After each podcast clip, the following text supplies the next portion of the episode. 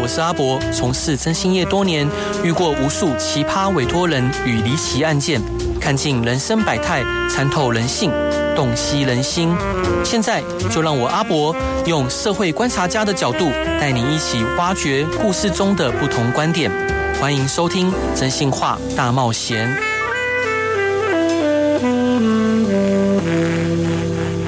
各位亲爱的听众朋友，大家晚上好，欢迎回到飞碟电台，收听由我征信社阿仔主持的《征信话大冒险》。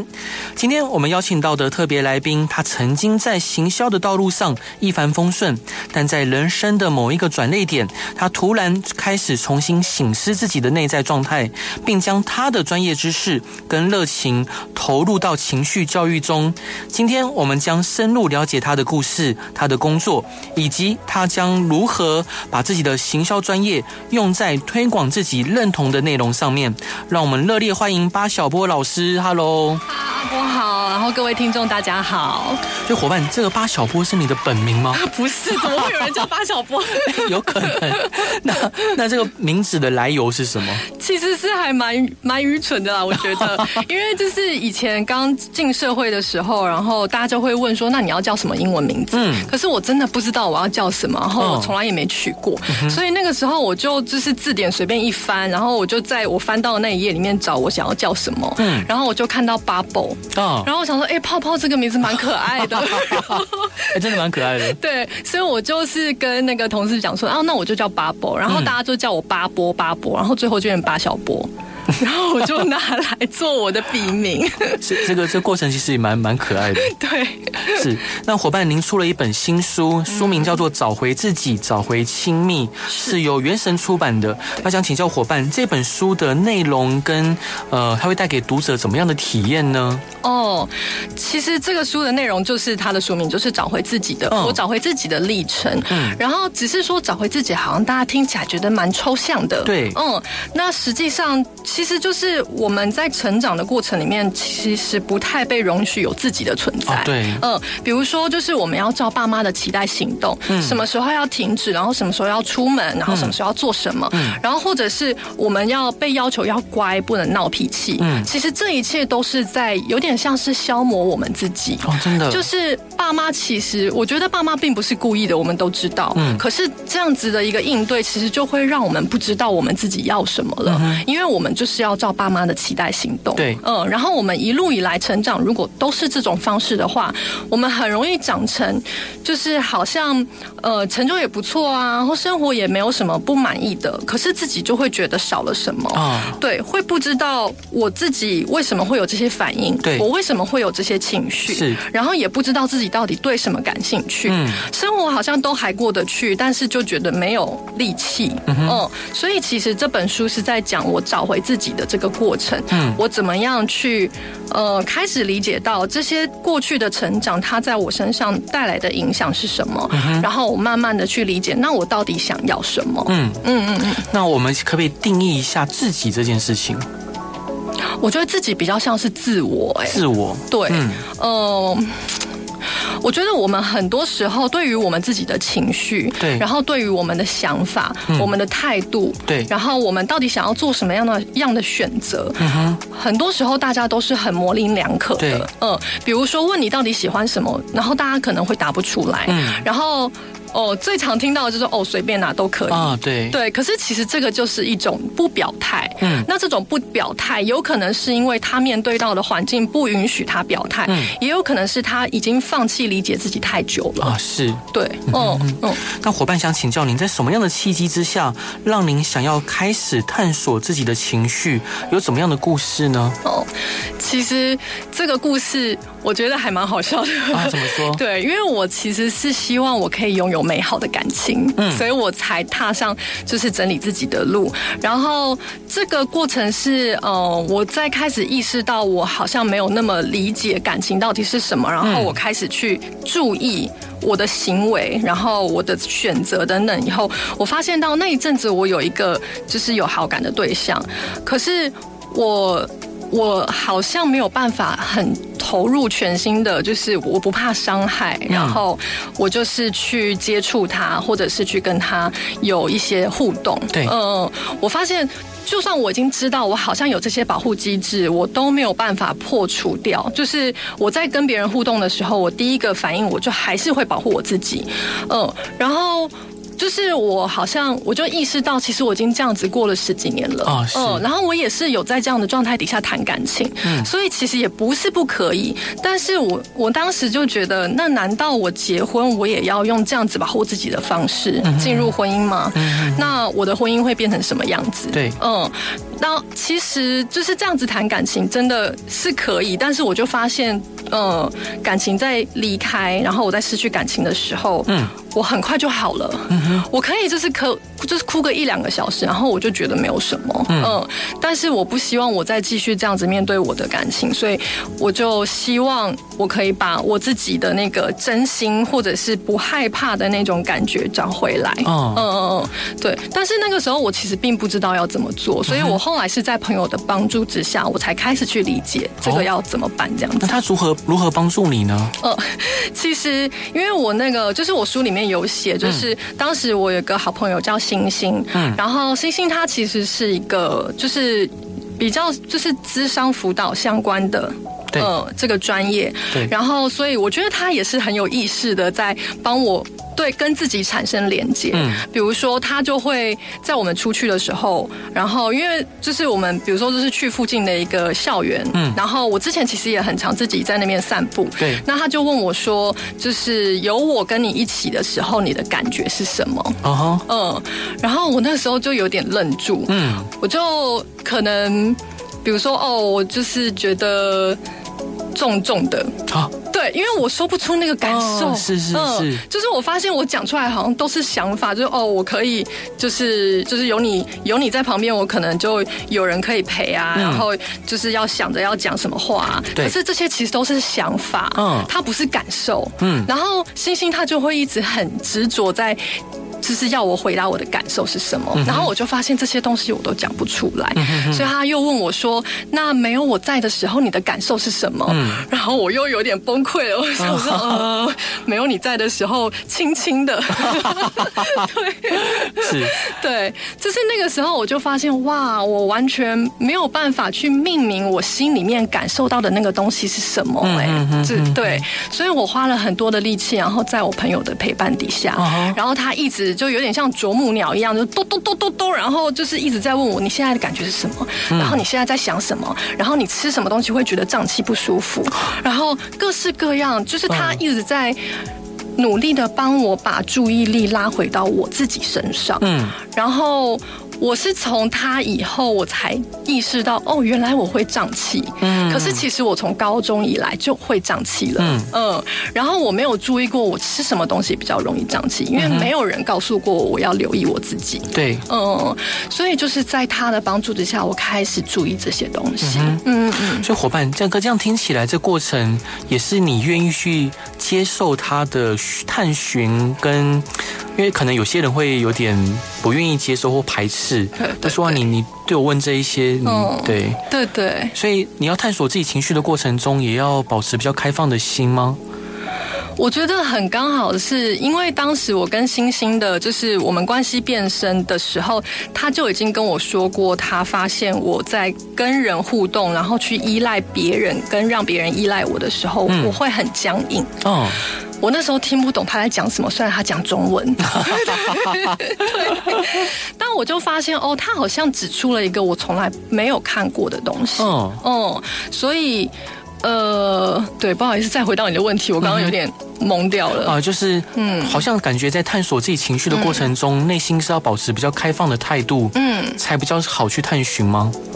我觉得是，嗯，就是因为我在探寻的过程里面，就是我跟星星后来建立比较紧密的关系，对，然后他就会把他对我的观察回馈给我，哦，对，一开始我是不能接受的，哦，是，我会觉得没有，我不是你讲的这样，嗯，可是他会告诉我一些他跟我相处的例子，哦，然后我在那些例子里面，我发现哇，我真的是无法反驳，哎，嗯，对，你说的是对，你说的是真的，嗯，然后但是我觉得很重要的一点是，我们有的时候。之所以没有办法那么开放，对，是因为我感受到，好像我如果承认了什么，是不是我错了？嗯哼，然后是不是我的我的价值就是没有那么好？就是我不像别人以为的那么呃那么聪明，那么了解自己，然后那么自在等等的。对，所以其实很多时候。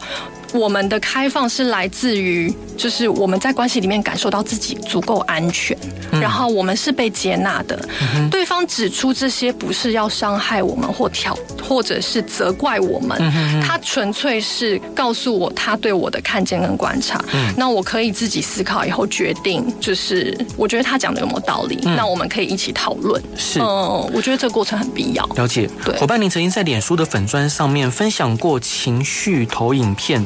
获得许多的回响。对，那什么是情绪投影片呢？嗯，就是那个时候很刚好，我因为疫情的关系，然后我在找工作有一点点挫折。嗯，所以我后来就想说，那既然我对于情绪这么的呃有兴趣，因为我当时其实真的已经看了非常非常多的书。嗯，然后我想说，哎，那我就用我的专业，然后我来做个就是。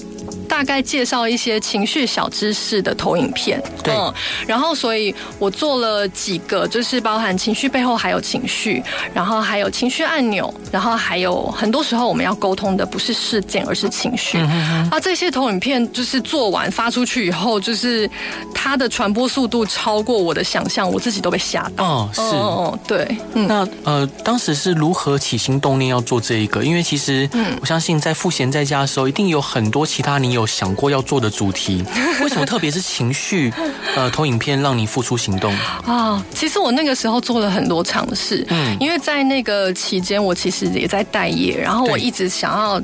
知道说我到底对什么东西真正的感兴趣，然后是我愿意花力气，然后花时间去做的。嗯，然后所以我那个时候做了很多尝试，我去做手工皂，哦、然后我去上干燥画的课，哇、哦，然后我甚至去上了水彩画，嗯、然后我做了很多尝试以后，我都觉得这些东西我好像没有办法持之以恒的做下去。嗯，然后我在苦恼我到底喜欢什么的时候，对。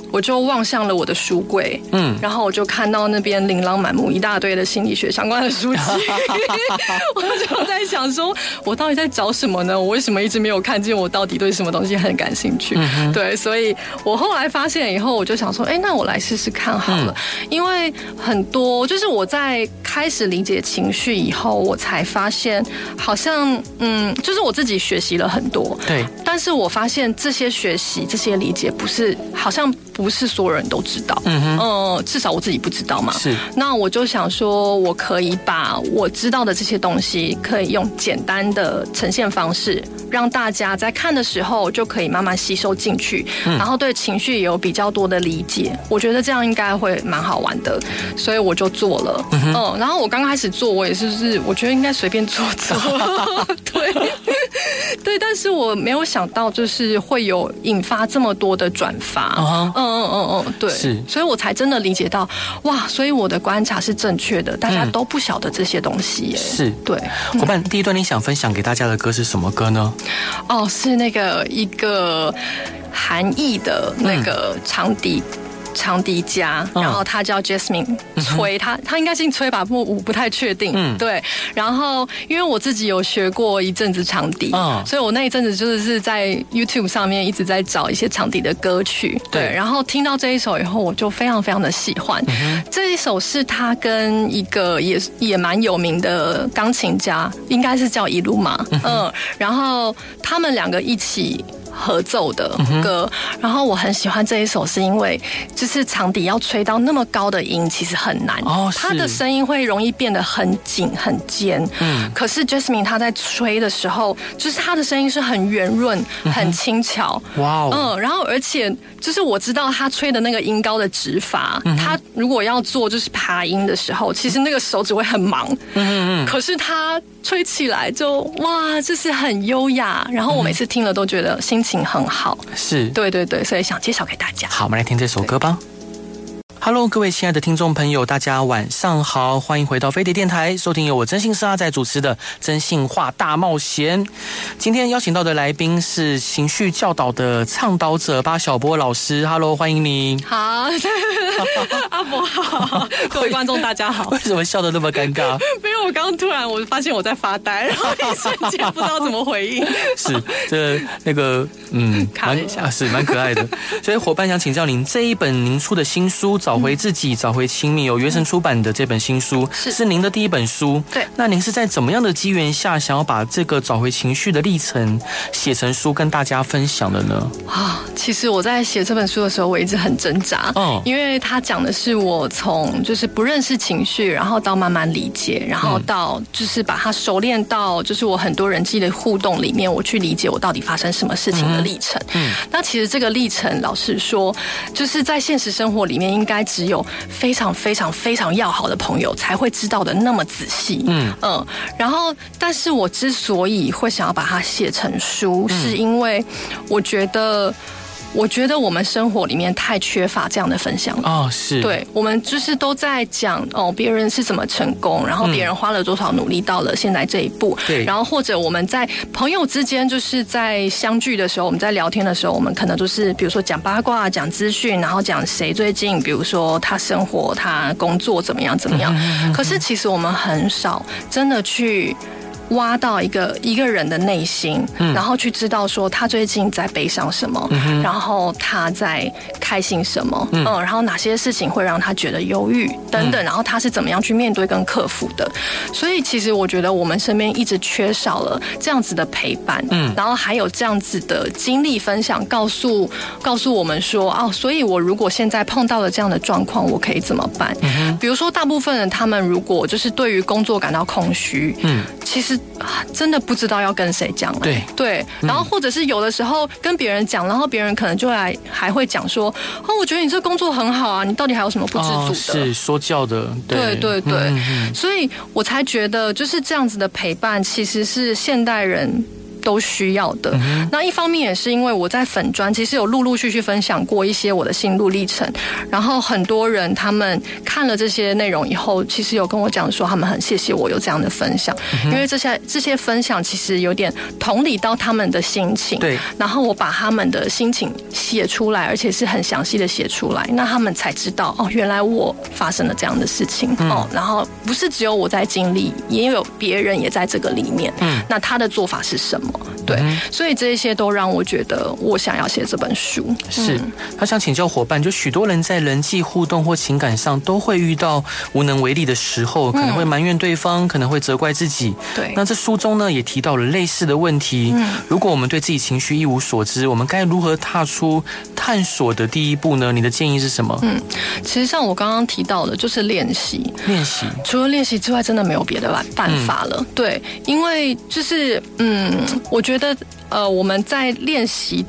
其实就是要抓回我们对情绪的感知。对，很多时候其实我们的情绪一直都在，可是我们不知道原来那个叫做我里面有情绪。对，然后我们甚至也不知道那个情绪的名字叫什么。嗯嗯，所以就是我们为了要跟那股烦躁共存，我们会做很多其他的事情，比如说我们就是会，我有个朋友很爱吃冰淇淋，他只要心情不好就去吃冰淇淋。对，然后或者我们看剧啊，然后或者是玩游戏，或者我们逛街，做很多的。事情，可是其实我们不知道，真的要去面对的是自己的情绪。嗯，所以其实练习就是把我们的心思、我们的注意力抓回来，放到自己身上。对，然后问自己，我现在的感受是什么？嗯，然后如果我不知道，我觉得我心里好像有什么感受说不上来的时候，嗯，就会就是要去努力的呃猜测，或者是去定义我现在心里的那个感受的名字叫什么？对，所以其实是很多不断这样子的练习堆叠，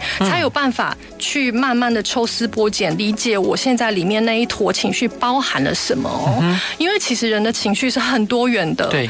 然后我里面，我生气的时候，我里面可能也会有很多，比如说我嫉妒，或者我觉得我很忧伤，嗯嗯，或者是忧郁，然后或者是委屈，这些都有可能会产生嫉妒这个反，呃，都产生生气这个反应。对对。所以其实。如果我们就是对情绪的感知很微弱的时候，我们没有办法去拆掉，就是这些里面到底有哪些元素。嗯，嗯，对。但是这些其实真的就是练习，而且只要练习就会越来越好。是对。那伙伴想请教你，因为刚提到说练习，有没有什么具体的例子可以让大家去尝试尝试的？嗯，其实我在书里面。提到的方法叫做写情绪日记。嗯，情绪日记的话，就是在每一天。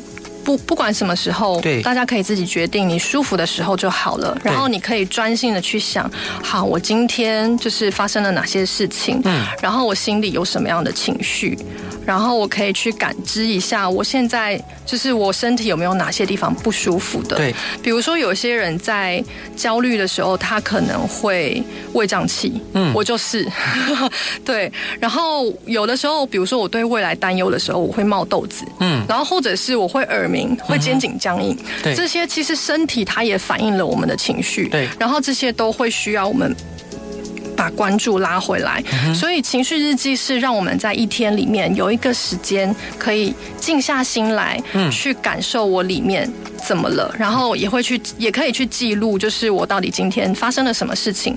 那其实我在做这件事情的时候，刚开始我是没有办法。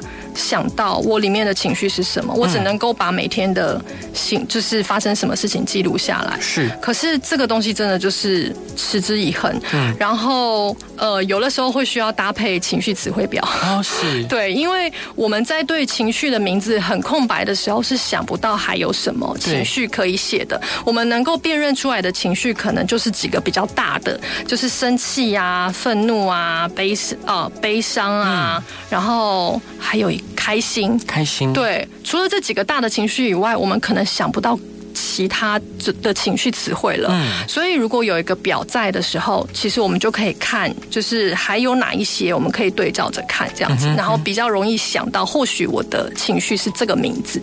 是，对。那伙伴，您在书中还有提到抒情障碍，对，这是一个怎么样的情绪障碍呢？它会影如何影响我们的情感生活？OK，其实抒情障碍它，我觉得它是一个还蛮广泛存在的，对，它其实就是在讲说我们对于。情绪没有感知，对，然后我们也不知道如果有情绪来了要怎么处理，嗯嗯，所以我们就是从一开始我们就不知道要拿情绪怎么办，这个是抒情障碍。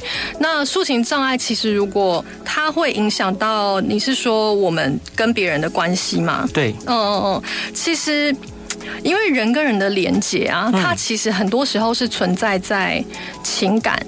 然后或者是一些依赖，或者是我们的共鸣上面。所以，如果一个人他有抒情障碍的时候，他没有办法去体会别人想要表达的那个感受是什么。对。所以我们常会看到很多人，他们就是在听到别人的一些情绪的时候，他们第一个冲出去的就是，那你就做什么做什么就好了，那你就去干嘛干嘛这样子。对，其实这些都是一种没有办法去体会到别人心情的一个表现。嗯，那这样久了以后，其实就会减低别人跟自己想要有连接的意愿。嗯嗯，然后这样的人，他可能也没有办法去体会他里面到底发生了什么事情。那当人他里面积压了太多，没有被看见。然后也没有被处理的情绪的时候，对，通常会变得比较暴躁。啊，是，嗯，那这样子的暴躁在关系里面，或者是甚至是在工作上，它都是很损害跟别人的互动的，是。对，所以有抒情障碍的人有可能会变得更加的孤单，嗯嗯，虽然他并不想要这样，是。对，伙伴呢，我想要进一步的想要跟您请益，就是呃，我们知道了解自己的情绪，了解自己的状态，嗯，是一个过程，嗯，那它终究它。有一个目的，就希望我们的生活跟我们的呃环境变得更好吗？嗯，呃，假设假设今天我呃体认到啊，就是这段关系啊，比如情感交往的关系，嗯，让我觉得非常嫉妒，嗯，让我非常不安，嗯，但是我又离无法离开他，嗯，那那怎么办？这个就是我我觉得。嗯，我们现代人太孤立了。嗯，这个就是代表我除了现代的这个关系，我可能没有其他可以依靠的。对，对，因为我觉得跟人连接，然后跟人变得亲密，然后有互动，这个是与生俱来的渴望。嗯，所以，如果这个人他是我现在唯一可以这么做的对象的话，嗯，那我当然离不开呀。对，嗯嗯。对，我想到了，大概是这样。我脑中突然空白了，年纪大了怎么办？不会，不会，不会。所以伙伴，你几年次？哦，哦，跳过这话题。所以，那伙伴，那另外你在书中有提到，创伤会影响我们的认知，并且导致假设变成事实。可以聊聊您对创伤的了解吗？你认为创伤是如何改变我们的认知的？嗯，创伤它其实就是，呃，我们在受伤以后，当然我们自己就会有一些保护机制产生，为了要避免我们再一次进入那样的创伤，所以那个保护机制有的时候我们会设的有点，就是那个警报范围有点太敏感了。嗯嗯，当太敏感的时候，我们就容易去错估或错认一些，就是我们以为很类似的情境，但是它并不一定会导致过去我们那些很痛苦的事情再度发生。对对。只是我觉得大家不一定对自己的这个反应有敏锐度，因为常常就是那个创伤，就是我们的保护机制起来的时候，对，然后我们的情绪就直接冲出来了啊，是，嗯，可是其实是在这种时候，然后我们先去理解我现在的情绪是什么，嗯，然后我再问我自己，好，我这个情绪是因为我怎么样去认知这件事情，嗯。嗯，比如说好了，就是我这阵子因为我是全职妈妈，所以其实，呃。我的生活变得很贫乏，嗯，然后我跟就是我会变得很依赖我跟朋友的一些互动，对。可是像呃之前我跟一个朋友起冲突，是因为我觉得我邀约的活动，然后他常常迟到，或者是他不来，是。那我跟他抱怨了以后，然后他也反过来说，他觉得我很压迫，嗯，对。然后其实我当时就是有脑中对他出现了非常多的责怪，就是我觉得啊，怎么会有人不守时啊？怎么会有人说到，然后。就是又不做到啊，等等等等等。但是当我静下心来去体会我心里真正的感受是什么的时候，我发现在那个愤怒的背后，嗯，还有一种。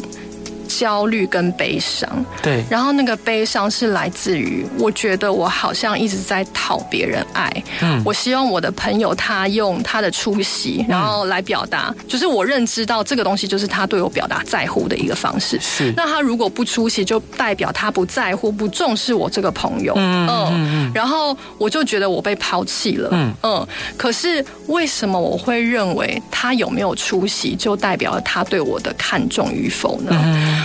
然后，其实他有没有出席这个牵扯的原因是很广的。他可能工作很忙，或者是他对于工作有他自己的焦虑在，以至于他会把工作视为他人生的优先。但是这并不代表。他不重视我这个朋友，嗯，而是他可能会选择，就是想要在他觉得舒适、就是自在的时候，然后他来关心我，嗯。但是我把这个认为就是好，我的顺位就是没有工作那么重要，所以你就是不在乎我，嗯，嗯，就是其实这些情绪，它都是跟我们怎么去解读的这些想法有关系。那我们再回头去看我的想法的时候，其实有的时候它不一定那么适用，嗯嗯嗯嗯，对，是，嗯，好，了解伙伴这一段，你想分享给大家。的歌是什么歌呢？哦，这个是 Mercy Me 的 Even If。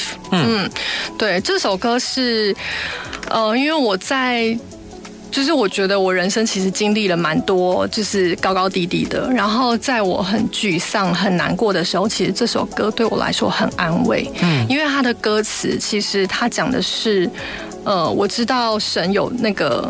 力量，然后也有那个能力，可以去把我现在的痛苦都挪掉。对，嗯，可是，呃，就算神不这么做。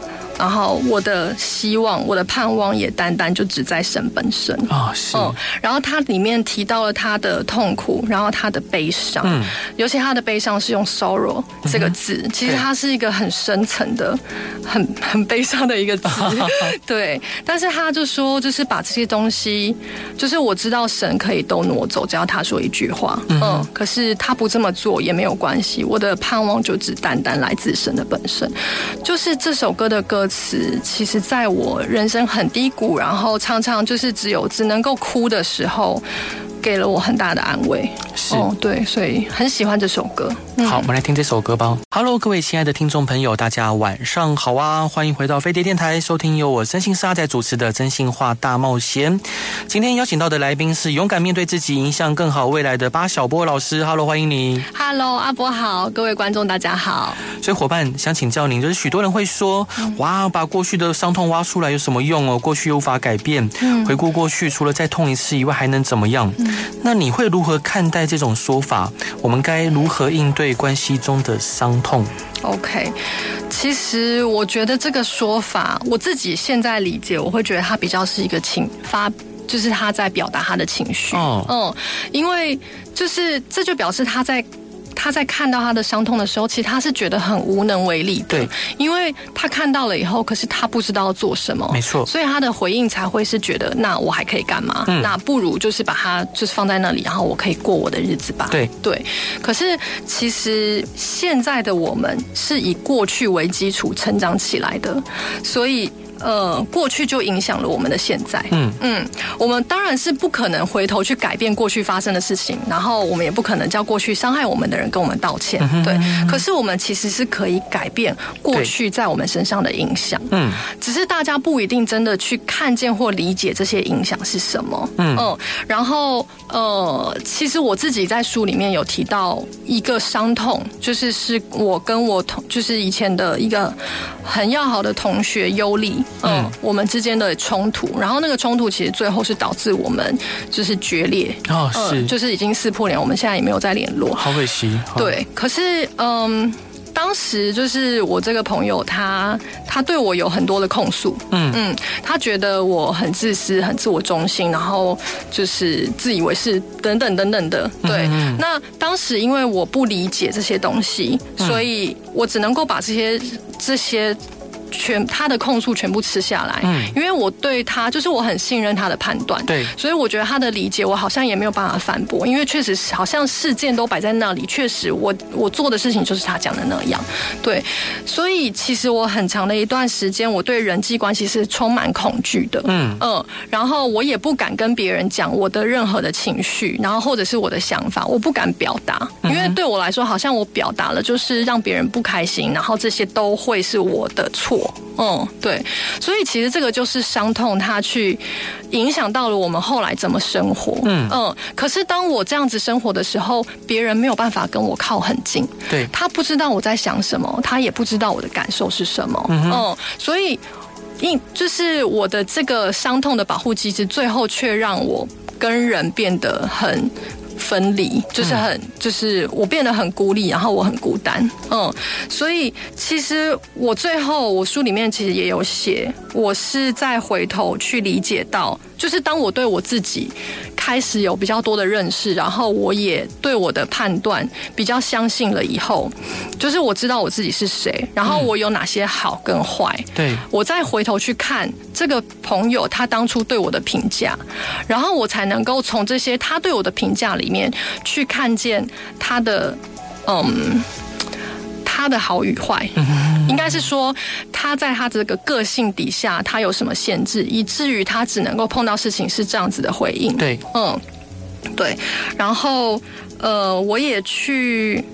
所以我重新的去理解，就是整个思考整个过程，嗯、然后也重构我对我这个朋友的理解跟认知。嗯、我重新的在那个时间点再去回头认识他，而不是去一直在用他，就是我记忆中的这一切，然后去认知到我到底是什么样子的状态。对，是。所以我后来才慢慢的去发现到，我告诉我自己，就是其实以。我自己对朋友的定义来说，嗯、我觉得我们可能称不上真正的朋友。了解，但是我们就只是彼此友好。嗯哼，对，是，嗯、对。伙伴，你这本书里面有很很多很特别特色，除了、嗯、呃封面的装帧啊，就整本书的装帧都非常的精美。像封面是一个呃看起来是个小女孩，嗯、她用比较保护自己的方式啊，比如双双手抱着膝盖，坐在地上，然后后面有一个类似像她自己，嗯，拥抱着她。对对，啊是。那这个装帧是您原神的设计，还是你的建议？其实是原神的设计，我我觉得他们设计很很厉害，就是有抓到，就是找回自己这件事情。是是是。然后还有一个很特别的地方，就是我有看过先生帮忙写序的，比如推荐序啊或干嘛，但是很少看到先生在写后记的。可以可以，你们那时候吵架吗？不是不是，对，里面有一些他的 murmur。对，你可以可以介绍一下为什么会请先生写后记吗？因为其实呃，我觉得我在跟我先生的关系里面受到很大的疗愈，嗯，就是因为他其实是一直很努力，就是希望可以跟我一起的人，对，嗯，然后这个一起其实就是也包含在我现在在做的这个事情上，嗯、他就很希望可以参与，对，嗯嗯，对，就是但因为我是一个很很习惯所谓独立自主的人，OK，所以他有的时候在讲这些事情的时候，我就会有点跳脚，对，然后可是其实我后来想一想，我觉得我为什么老是。是习惯把人推开，然后一直要自己。完成所有的事情了。嗯、然后我觉得，如果以他的角色，然后来写后记，我觉得很有意思。嗯，因为这本书其实都是我找回自己的历的历程。对，那最后找回亲密，其实我的亲密当然就是很大的一部分是在跟他的关系上。嗯、那整本书都是我的老王卖瓜自卖自夸，是不是应该要找一个就是忠实的顾客来现身说法一下？但他也不能提反对意见呢。他其实他说他蛮感动的。哦，是，他没有反对。好，知道了。那伙伴，这本书还有一个非常特别的地方，就是在附录里面有一个情绪轮盘。对，可以介绍一下吗？嗯，就是其实我在我刚刚有提到说要练习找回自己情绪，其实有一个工具我觉得蛮好用的，就是情绪词汇表。嗯，那其实我现在看到蛮多中文的情绪词汇表，它就是一个正面的情绪词汇跟一个负面的情绪词汇，然后这两张表就是上面放满了各式各样的情绪词汇这样子。嗯，可是。其实我觉得我在找的时候有点辛苦，是，比如说就是负面的情绪词汇很多嘛，就是比如说委屈啊，然后伤心啊，然后就是什么什么什么，然后但是它就是它是一个没有系统，然后全部只是一字贴上的，对。对，就是一张一张大表，嗯。嗯，然后我后来看到这个情绪轮盘，我就很喜欢，嗯、因为它就是情绪轮盘，它是把就是情绪分成。六大类就是有正向跟有负向，然后正向跟负向又各有三大类，嗯，然后这三大类就是我们很常会就是会优先感受到，我觉得比较强势的情绪，对，比如说我刚刚讲的生气或悲伤或者是开心，对，可是其实这些情绪后面还有很多相关的情绪，对，然后这个表它就是又在往下延伸，如果是生气的话，你可以看就是后面相关的，你觉得你是在这样的状态吗？然后你有在更细微的这些情绪吗？嗯，所以。我觉得它可以帮助我们很好的再去往后延伸，去体会到那些更微弱，可是其实就是有点像那种小石头。嗯，就是我们很多时候就是在于对于这些小石头没有感觉，然后当小石头累积越来越多的时候，然后就是就变成了一个一堵，就是一个很大的石头，然后我们就爆发出来，那个情绪就爆发出来，然后就发出来。可是其实如果我们对于那些比较微弱的情绪有感知的话，我们就可以更快。的去理解到在自己身上发生什么事情，对，然后我也很喜欢，就是呃。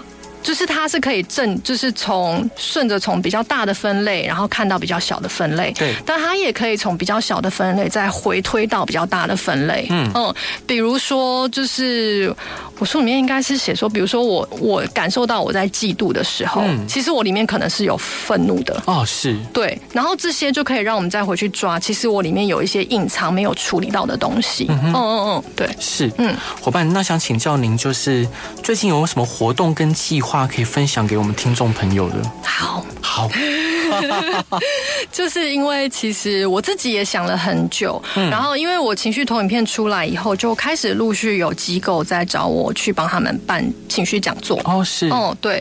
那其实这些情绪讲座都是在这些机构里面闭门进行的。嗯、对，对。但是我也在思考，就是是不是我可以把这个东西变成一个公开的课程？嗯，然后输出了以后，其实也陆续收到一些读者跟我。我说他们问我有没有这样的课程，就是如果我开的话，他们会希望可以来参加。哦，是对，所以呃，我是接下来会想要能够推出就是一些相关的课程，但是我也还在思考，我可能还要再收集一些资料。嗯，但是目标是希望今年年底可以开出来啊。是，对对对对，所以请大家注意我，就是留意我的粉砖，如果你们有兴趣的话。那大家如何找到你的粉砖呢？哦，就是我粉砖就是在那个 Facebook。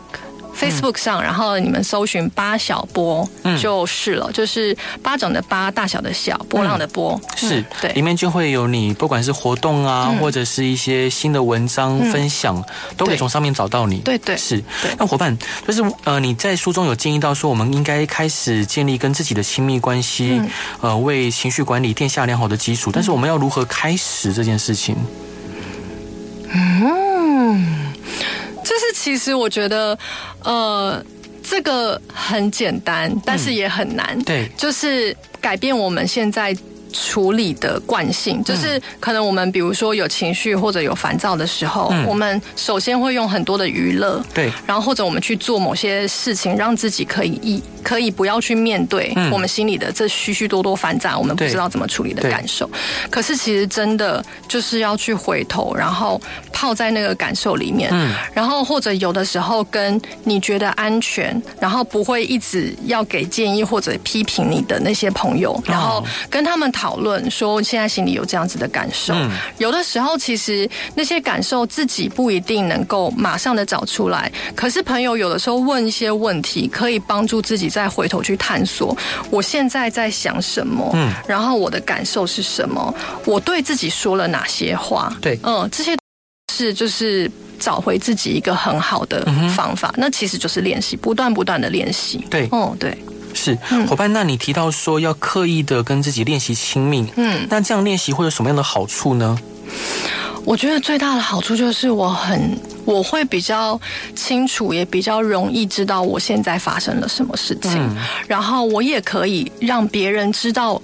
我发生了什么事情，然后他们可以来帮助我。哦，是，嗯，对，像我书里面其实有提到一个例子，是我跟我先生就是发生过一个红豆汤事件。嗯嗯，对，那然后那个事件其实是，呃。就是我们刚开始交往的时候，然后我生理期来，我先生就很就是，我觉得他就很温暖，他就帮我煮了红豆汤。哦，好好哦。对对，那第一次煮红豆汤，我就很感动，很感动。那第二次他又煮了以后，我在看到那碗红豆汤的时候，我脑子里就出现一句话。你看他可以煮到什么时候？哦，是。对。然后当我脑子里出现那句话，我意识到的时候，我吓到了。嗯，就是因为我发现那个是来自于我里面，其实好像已经准备好，如果他哪一天不煮的时候，我就知道他不爱我了。然后我就要准备离开了。哇哦！对，但是其实如果我对我自己里面没有那么熟悉的时候，我不会意识到我对我自己说了这句话。对，那可能之后当我先生他事情一忙了，他不煮了，然后我那个保护机制就启动了。对，我就开始抽离，或者是我就开始找蛛丝马迹，你是不是在乎我？就是在乎其他事情更更重于在乎我，然后我开始去找这些证据以后，然后他可能就会被我烦的受不了，然后最后可能我们真的就分手了，然后我就会相信哦，你看吧，我想的都是对的，嗯，可是这一切都是起源于我自己的心态，然后我告诉我自己的那句话，我的想法，嗯，但是当时我知道我感受到这些东西的时候，然后我就马上跟我先生说，嗯，我就跟他说，我现在脑子里出现了这句话，然后。然后他就听了以后有点，他想了一下，然后他跟我说：“你知道吗？如果你就是都不给我任何鼓励，然后你只是在等着我看我什么时候不会煮的话，或许有一天我真的不会煮。但是那个不会煮不是因为我不爱你，是因为这个行为没有受到你的肯定，所以我可能久而久之我没有动力继续做下去。”你先生表达能力很好，对啊，他什么星座？哦，他狮子座。对，你，你嫁给一个表达能力很好的先生，很适合你。对对对对，嗯、对，所以我们可以就这些东西，然后就直接开始讨论了。所以他就可以打破我的小剧场。可是如果我对于自己很不熟的话，我可能是等到这个小剧场已经成型到了，就是两个人快要不行的时候，然后可能跟谁聊，我才发现，啊，天哪，我一直在做这件事情，嗯、甚至可能是分手了以后，对。嗯、但是我就错过了一个这么珍惜我的人。哦，他现在他现在有在煮吗？没有了。对，我想买买其实蛮快的，Uber 一时订一下就有，好吗？对，哦，那那个哦是，嗯，那你有失望吗？没有哎、欸，他后来有一次就是他因因为我们那个时碰面的时间巧不拢，然后而且我生理痛的时间也就是那一两天，所以他后来有一次没有办法煮，然后他就跟我说对不起，这样我就说不用啦，就是你不用煮红豆汤，我也知道你爱我。OK，对，好好，对，听起来蛮心惊胆跳的。好，伙伴，最后一段你想分享给大家的歌是什么歌？哦，最后是那个 Ed Sheeran 的 Photograph。嗯，为什么想分享这首歌？呃、这首歌我觉得听了很暖，哦，就是我喜欢他的歌词，他的歌词就是讲说，就是爱不容易，然后爱有的时候会很痛，真的很痛，哦、对。然后可是当你有这样的。就是当你有照片的时候，好像时间就静止了，嗯、然后你可以看着，就是呃，我们照片里面的笑，然后去回忆，就是呃，然后你可以期待这张照片陪着你，然后你可以放在他的你的口袋里面，只要你想念的时候，你就拿出来看，嗯、然后就是我觉得好像是在把就是。照片，然后帮我们度过那些我们生命很难熬的时候，嗯，然后让我们知道我们还有去处，然后我们还有爱，是。对，然后最后就是这首歌整个歌词我都好喜欢，嗯，对对对，我觉得听得很温暖。是，嗯，好，那伙伴还是要再次跟大家推荐你的新书，就是《找回自己，找回亲密》，然后是由原神文化出版的。伙伴，希望你新书大卖，谢谢，是也谢谢你今天来节目上完，感谢，也希望大家喜欢今天的广播内容。大家晚安，拜拜，拜拜。